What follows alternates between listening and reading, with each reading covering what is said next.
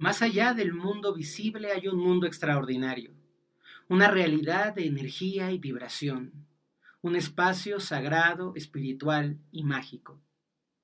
A través de los ojos del vidente, te invitamos a conocer, aprender y a crecer, a descubrir un nuevo universo lleno de maravillas que están aguardando para ti.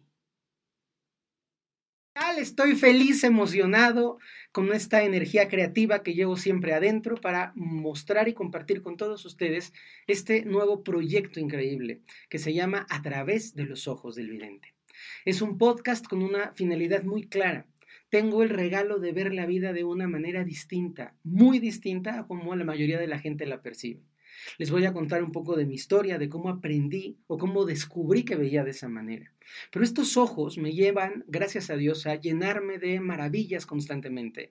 Me asombro muchísimo. Cosas que para las personas pueden ser normales, para mí son aventuras totalmente interesantes. Visitar un hospital y encontrarse con la energía que hay en el hospital, o salir de viaje y entrar en un templo o en una mezquita, percibiendo los colores, las formas, los movimientos de la energía. Observar a la gente pasar por la calle y darme cuenta a partir de su energía de lo que están viviendo, de lo que está pasando. Experiencias súper divertidas con personas que me he encontrado en el mundo que sin importar el lenguaje que hablamos he podido conocer y reconocer y contactar a partir de estas pulsaciones fluctuantes que hay a nuestro alrededor. El recorrer espacios sagrados por todo el mundo y poder encontrarme en un lugar en Nueva Zelanda y descubrir los flujos de energía increíbles o entrar en, Teotihuacán y poder caminar ese, ese maravilloso sendero y poder percibir los colores como fueron o como estaban pintadas las pirámides. Poder entrar en un bosque sagrado y sentir los espíritus de la naturaleza, ver un parto y darme cuenta cómo los ángeles guardianes llegan a ese momento de la concepción, entender los principios del karma, de la reencarnación, poder hablar de las almas gemelas, no solamente desde una, parte teórica, sino poder hablar de las almas gemelas a partir de cómo se va combinando la energía, mirar a la muerte, hablar con los muertos, reconocer este infinitamente grande mundo espiritual que nos circunda, que nos rodea y que nos envuelve, de eso te voy a hablar y por eso quiero invitarte a que mires a través de los ojos del vidente. Es una apuesta llena de cariño, es una manera de poder sembrar en cada uno de ustedes esta curiosidad, estos temas que son súper interesantes, tocados desde el mayor respeto, desde el mayor cuidado, desde las propias experiencias de vida, acercarles grandes viajes que he tenido la oportunidad de hacer, pero no solamente narrar el entorno físico del viaje, sino todo el movimiento espiritual. Va a ser para mí un gran gozo contarte qué pasa en el camino de Santiago desde los ojos del vidente, qué pasa en el camino cubano, qué pasa en los caminos incas, qué hay en Machu Picchu, además de lo evidente, claramente. Es importante que puedas entender cómo el agua del mar es distinto, cómo los espíritus del bosque contactan contigo en diferentes lugares, mis experiencias con seres espirituales de altísima energía, con una niña diosa, con los antiguos sacerdotes maoris, con gente del desierto en el Sahara, con brujos celtas, con chamanes por todo el mundo. Entonces, es un espacio al que voy a abrirte la ventanita de mi historia, de mi vida y de mi corazón. Lo quiero compartir con ustedes cada semana. El propósito es que esto se vuelva algo cotidiano, constante, que tenga este toquecito para poder llenarte de sonrisas, de alegrías, de preguntas y por supuesto siempre, siempre, siempre de aprendizajes. No tendría sentido para mí hacer un proyecto como esto si no va a dejar algo en tu corazón. Entonces no se trata solo de que escuches las historias, sino de que aprendamos juntos, que podamos expandirnos, que podamos florecernos, que podamos trascendernos, que salgamos de esta rutina tan habitual, tan monótona que tenemos todos los seres humanos y que abramos la ventanita de lo extraordinario y que nos asomemos a este mundo de las energías y de los flujos, de los guías espirituales de las presencias, de los animales de poder, a este mundo maravilloso donde sí hay monstruos, pero además de monstruos hay muchísimas cosas lindas y preciosas, hay muchísimas entidades benéficas, los bosques, los arroyos, las cascadas van a cambiar para ti, ya no las vas a ver solo como espacios físicos, vamos a entender qué es una ondina, cuáles son los seres elementales, qué es un gnomo, qué es un troll, si los he visto, dónde los he visto, cuándo los he visto, con quién los he visto, cuáles son las señales que vamos a recibir del cielo, cómo se ve una línea energética fluyendo a través del planeta. Se puede realmente percibir o sentir la conexión entre dos personas. Hay un cordón de plata entre los hijos y los padres. Hablaremos de viajes astrales, de desprendimientos, de viajes de transportación, de todo el recuerdo que da la evidencia en su experiencia más amplia. Así es que espero que lo disfrutes, que te entusiasmes, que lo vibres, que lo goces, que te rías, que te cuestiones y por supuesto que me ayudes a crecerlo y a compartirlo desde ya. Hay que suscribirse, hay que darle like, hay que ayudar a que la comunidad crezca porque cuantas más personas abran su visión dura y tiesa del mundo, cuanto más se abra nuestra caja de percepción de una manera maravillosa, más expande nuestra propia conciencia.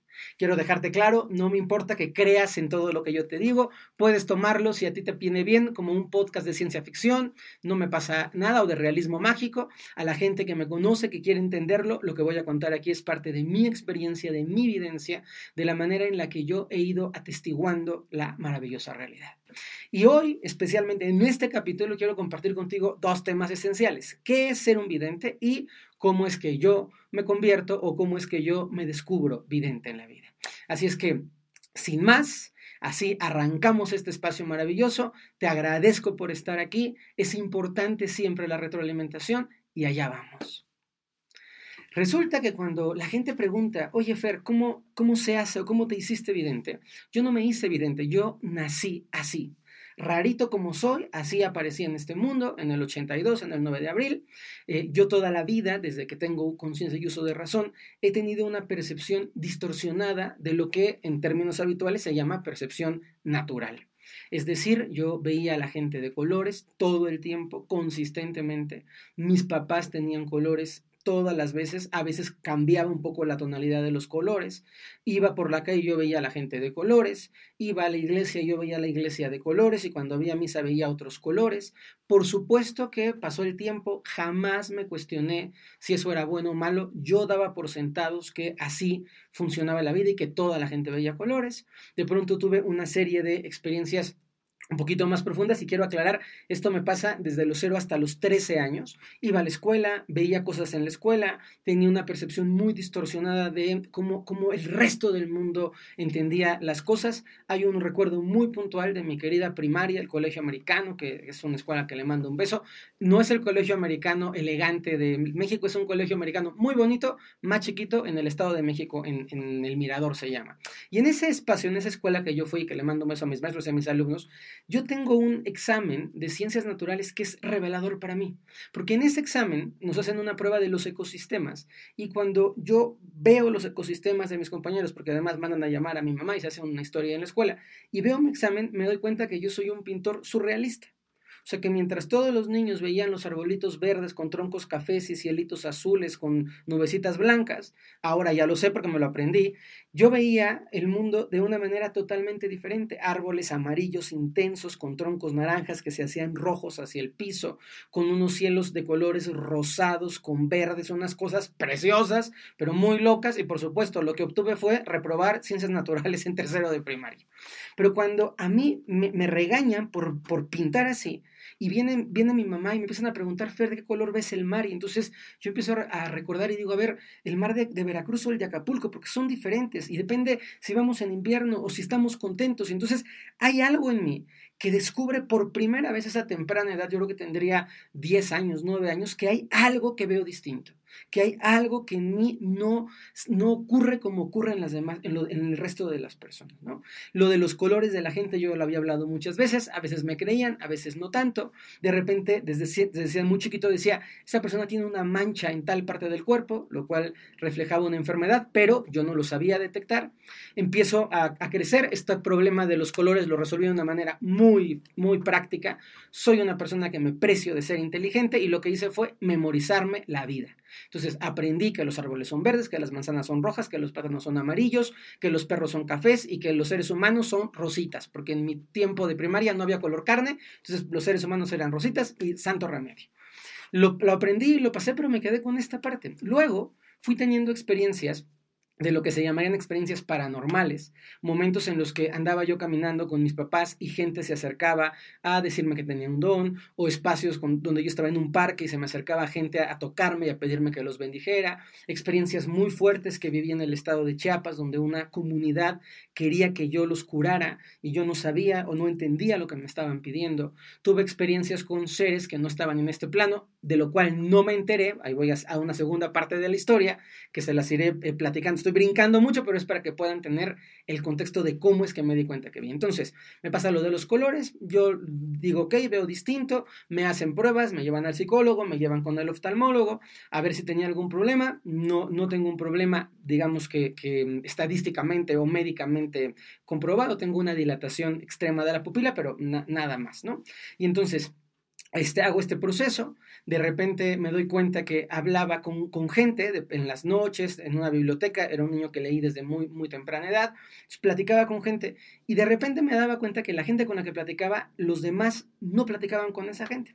Y algo curioso que pasa, nos pasa a los niños, cuando mis, mis papás me llevaban a una casa que yo no conocía, evidentemente me decían tienes que saludar a los adultos, ¿no? Entonces en una reunión de ocho personas, yo saludaba a diez porque saludaba a los ocho presentes y a los dos muertos que me encontraba por el camino. Y de repente eso fue generando una sensación de este niño es un poco raro, ¿no? Hay, había espacios en donde yo entraba a, una, a un cuarto, a una recámara de, de, amigos de mis papás, sobre todo, o de familiares míos, y sentía miedo y decía, es que ahí hay algo, ¿no? Y claro, como los niños, ¿le tienes miedo a la oscuridad? No, no, ahí hay un señor sentada en la silla de la mesa de mi tío Toño, ahí está el señor sentado, no, no, no es una cosa que medio vi algo, no, no. ¿Y qué te dice el señor? Ah, pues el señor me platica tal y se llama tal y vive aquí. Entonces, de pronto era, ¡Ah! es un vecino que se murió, es el papá de no sé quién, es una abuelita. O empezaban a ocurrir estas cosas. Porque yo me di cuenta que eso generaba susto y cierto rechazo. Me volví una persona muy introvertida. Y cuando digo muy introvertida, era realmente muy, muy, muy introvertida.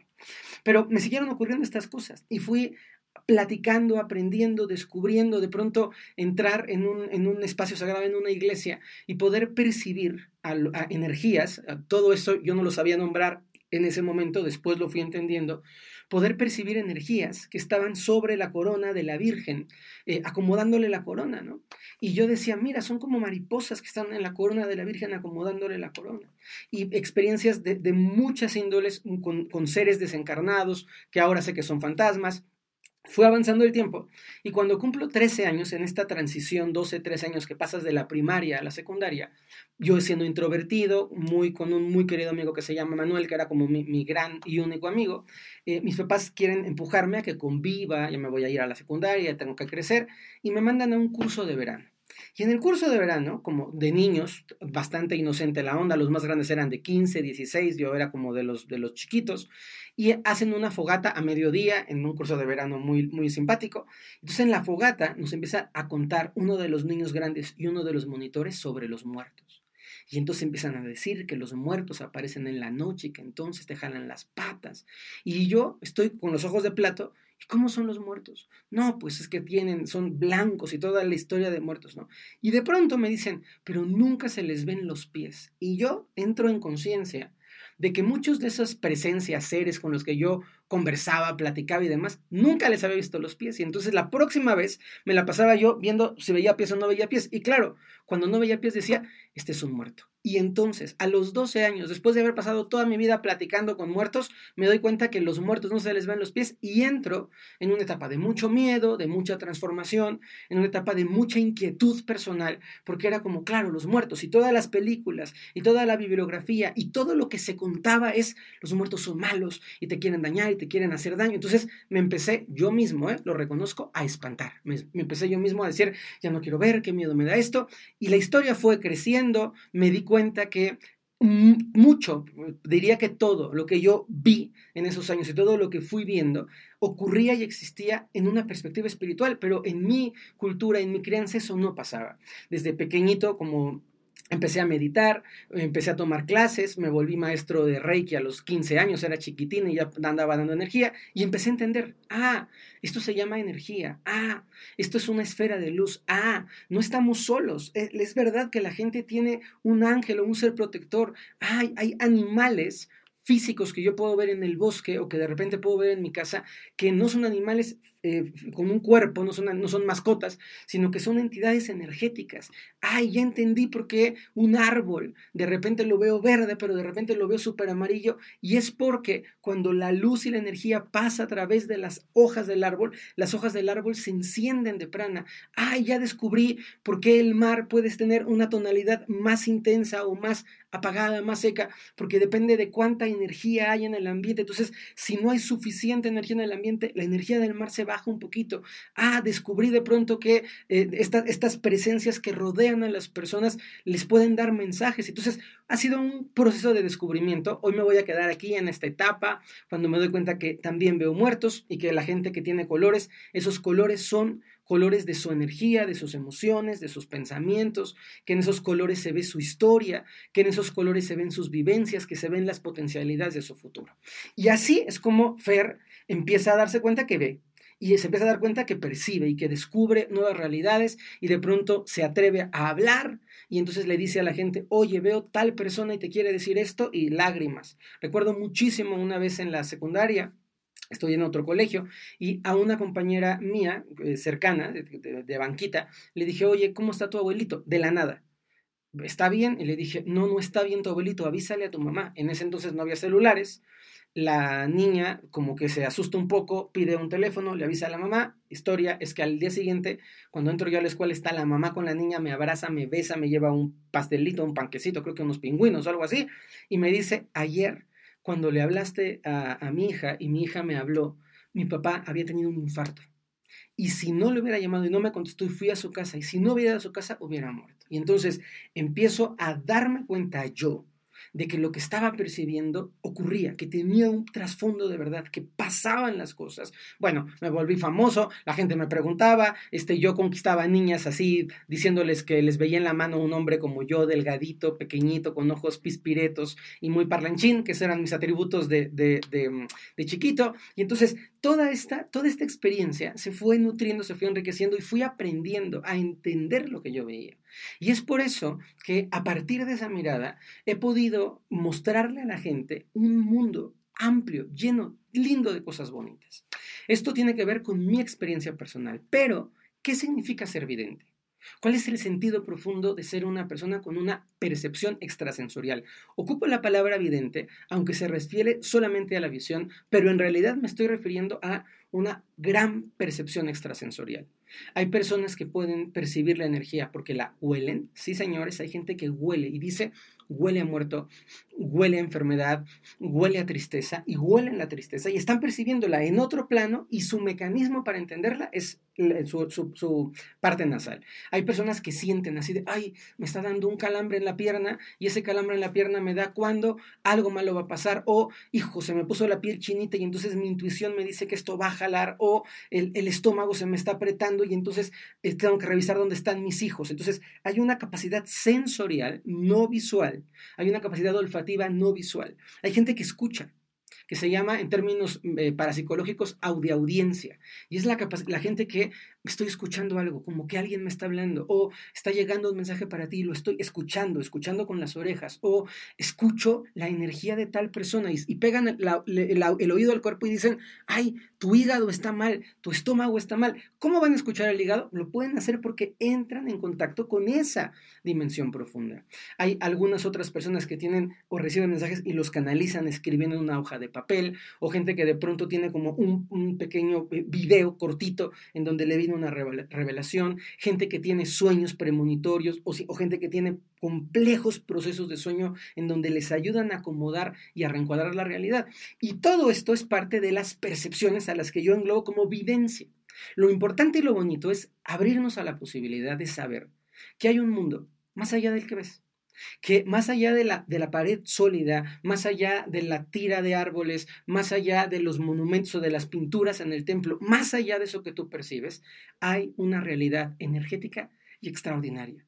Que más allá del altar o más allá de la bóveda o de la pirámide hay una vibración.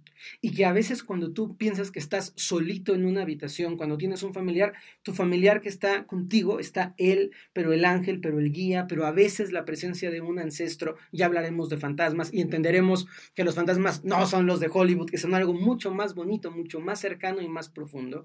Descubriremos poco a poco cómo este mundo se va a ir desvelando, cómo se va a ir abriendo. Lo importante con lo que te quiero dejar el día de hoy es que, sepas desde tu parte más profunda, que hay una realidad más amplia de la que percibimos. Que un día tú no sabías que existían unos platillos culinarios fuera de tu, de tu cultura y de repente los probaste y dijiste, ah, mira, la comida es más de lo que yo conocía. Y luego pasa el tiempo y la haces más grande y más grande y más grande y de pronto la comida ya es ilimitada y conoces 10 diferentes cocinas del mundo y entonces ya sabes comer comida thai, comida yucateca, este, ya sabes comer pasta, ya sabes comer este, tortilla de patata y entonces tu visión se amplía del mundo y no resta que una de los alimentos sea auténtico, solo expande la posibilidad. Pues a través de los ojos del vidente es la invitación a que expandas tu posibilidad de mirar el mundo, a que expandas tu capacidad de asombrarte, a que puedas profundizar y mirar como todo es distinto y quizá más bonito a través de unos ojos espirituales, conscientes y trascendentes. Este fue nuestro primer episodio, espero que lo disfrutes, que lo compartas, échanos los comentarios y por favor suscríbete. La próxima semana vamos por más y la próxima semana voy a dedicar la, mm, la sesión o el episodio a hablar sobre las almas gemelas. Nos vemos muy prontito, bye bye.